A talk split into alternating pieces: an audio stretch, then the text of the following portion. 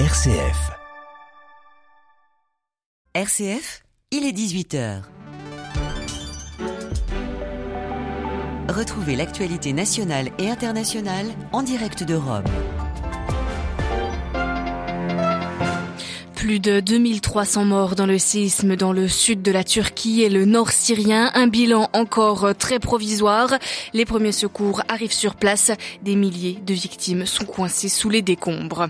Jamais le service de santé britannique n'avait connu une telle mobilisation. Ambulanciers et infirmiers ont battu le pavé ce lundi. Ils réclament un salaire indexé sur l'inflation et dénoncent le refus de négociation du gouvernement britannique. Aujourd'hui encore, elles sont plus de 200 millions de jeunes filles et femmes à être victimes de mutilations génitales. Alors à l'occasion de la journée internationale de la tolérance zéro à l'égard des mutilations génitales, nous irons en Guinée où ce fléau concerne encore près de 97% des femmes. Et enfin, nous reviendrons sur le voyage du pape François au Soudan du Sud conclu hier. L'œcuménisme fut au cœur de ce déplacement. Nous en parlons avec Justin Welby, l'archevêque de Canterbury. Radio Vatican, le journal Marine Henriot. Bonsoir. Une première secousse à l'aube, puis quelques heures plus tard, une deuxième secousse tout aussi forte. Plus de 2300 personnes sont mortes dans le sud de la Turquie et dans le nord syrien après les tremblements de terre de ce matin. Des chiffres très provisoires. Le bilan ne cesse de s'alourdir d'heure en heure. Des milliers de personnes restent piégées dans des bâtiments effondrés. Le froid, la pluie et la neige rendent la situation des rescapés et le travail des secours encore plus difficile. Dans le nord de la Syrie, secousses ont touché une zone déjà sinistrée par la guerre, en partie occupée par les rebelles. La ville d'Alep est également touchée. Plus de 800 personnes sont mortes. Le nombre risque là aussi d'être revu à la hausse. Depuis Beyrouth, les précisions de Paul Ralifet. Les images diffusées par les médias gouvernementaux syriens et ceux proches des rebelles attestent de l'étendue de destruction. Dans la ville d'Alep, l'une des plus touchées par les secousses, des immeubles se sont effondrés comme des châteaux de cartes. La célèbre citadelle de la ville et d'autres sites historiques ont été endommagés. Des destructions ont également eu lieu dans les villes côtières de Latakia et Tartus et à Hama, dans le centre de la Syrie. Malgré la violente tempête accompagnée de fortes pluies, les opérations de secours se sont poursuivies toute la journée. Le président syrien Bachar el-Assad a présidé une réunion d'urgence du gouvernement et a décrété la mobilisation de tous les moyens de l'État, y compris les forces armées, pour prêter main forte aux secouristes. Le séisme a provoqué des scènes de panique dans le nord de la Syrie où les habitants se sont rués dehors, à pied ou en voiture, malgré les pluies torrentielles accompagnées de vents violents. Les médias proches des rebelles font état de dizaines de corps encore ensevelis sous les décombres de leurs maisons dans la province d'Idlib, dans le nord. Les casques blancs, aidés par des habitants et des combattants rebelles, fouillent les décombres à la recherche de survivants. Paul Khalife, Beyrouth, RFI pour Radio Vatican. Et côté turc, le bilan humain s'élève pour l'instant à plus de 1500 personnes. Ce séisme est le plus important depuis celui d'août 1999 qui avait causé la mort de 17 000 personnes. Sept provinces turques ont été touchées, dont les grandes villes d'Adana, Gaziantep ou Diyarbakir. Des immeubles entiers se sont effondrés, également des hôpitaux. La communauté internationale promet de l'aide. Le président américain Joe Biden assure qu'il fournira toute l'aide nécessaire, quelle qu'elle soit, en coordination avec la Turquie. L'Union européenne a activé, elle, son mécanisme de protection civile. Des secouristes des Pays-Bas, de Roumanie et de France sont déjà en route. La Grèce aussi, malgré ses relations tumultueuses avec le voisin turc, promet de mettre à disposition toutes ses forces. Des secouristes russes sont également attendus en Turquie et en Syrie, où les soldats russes déjà présents sur place participent au déblaiement des décombres. Cet envoi d'aide humanitaire est également sujet de tensions et de récupération politique.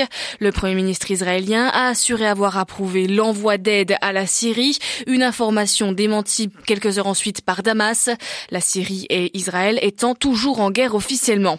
Et enfin, de son côté, le pape François, dans un télégramme adressé aux nonces apostoliques en Turquie et en Syrie, a fait part de sa profonde tristesse. Il dit prier pour les âmes des défunts et tous ceux qui les pleurent également pour ceux qui interviennent auprès des blessés et des rescapés. On prend maintenant la direction du Royaume-Uni. Le service de santé publique a fait face à la plus, la plus importante grève de son histoire ce lundi.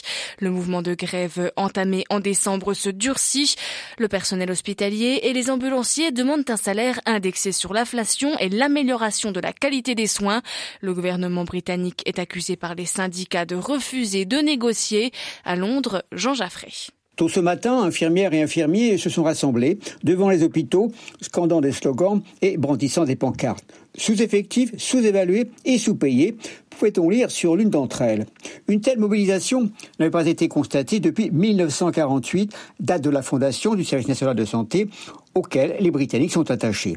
Au début du mouvement, les syndicats réclamaient 17% d'augmentation suite à la hausse des prix de 10% et pour compenser une perte de pouvoir d'achat de 20% en termes réels suite à la politique d'austérité budgétaire menée par les conservateurs. Des milliers de consultations et d'opérations ont été annulées et un service minimum a été mis en place par les syndicats. Le Royal College of Nurses souligne que plus de 100 000 postes ne sont pas pourvus. Le Premier ministre affirme qu'il aimerait bien augmenter les salaires des infirmières, mais que baisser l'inflation, qui n'a pas été aussi élevée depuis 40 ans, est sa priorité, soulignant par ailleurs qu'il a débloqué des fonds pour l'acquisition de matériel médical et d'ambulances. Les dirigeants syndicaux rappellent que ce n'est pas de gaieté de cœur que les infirmières se mettent en grève et qu'elles se battent aussi contre la dégradation des soins à l'hôpital. Le soutien aux grévistes a diminué, mais une majorité des sondés continue d'approuver la mobilisation des personnels du service national de santé. Long, Jean Jaffré, Radio Vatican. Et outre les personnels de santé dans le service public, enseignants, postiers, fonctionnaires et agents de la police aux frontières, entre autres, mèneront des actions revendicatives pendant tout le mois de février en Grande-Bretagne.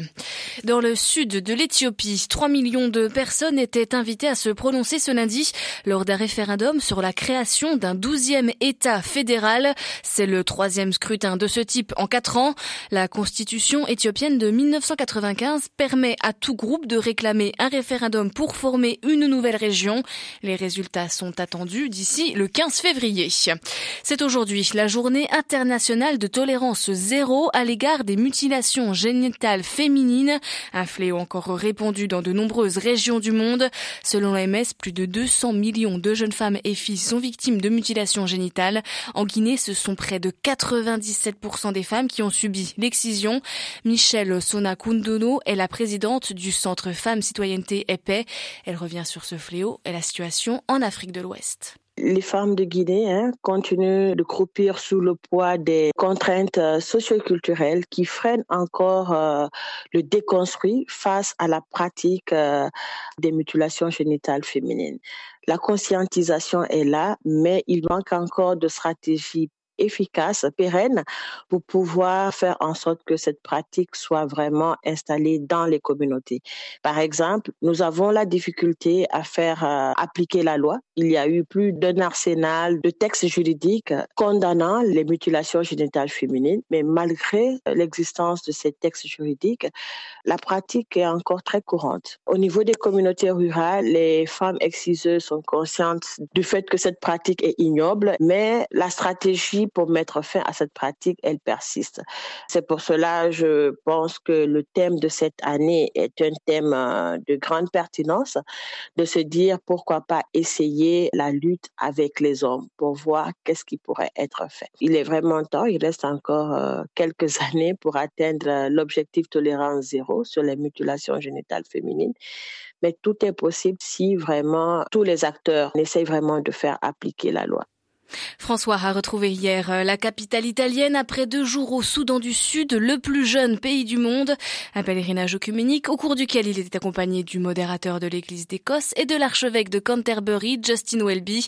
Depuis l'avion papal, il nous fait le bilan de ce pèlerinage œcuménique. I think the trip comes with an effect at the local je pense que ce voyage a un effet au niveau local, au Soudan du Sud, et un effet au niveau mondial. Le fait que ces trois chefs religieux soient allés ensemble pour la toute première fois, certainement depuis la Réforme, avant laquelle nos deux églises n'existaient pas, est un signe d'espoir pour la paix et la réconciliation dans le monde. Si ceux qui ont passé 150 ans à s'entretuer et les 350 années suivantes à se condamner mutuellement peuvent maintenant se retrouver à rechercher ensemble la paix et la réconciliation, alors tout le monde peut le faire.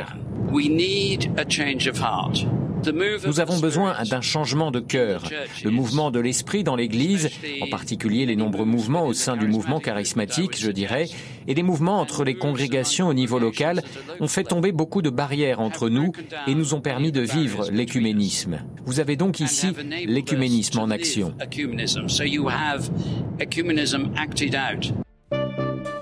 Merci de votre fidélité. Très bonne soirée à toutes et à tous.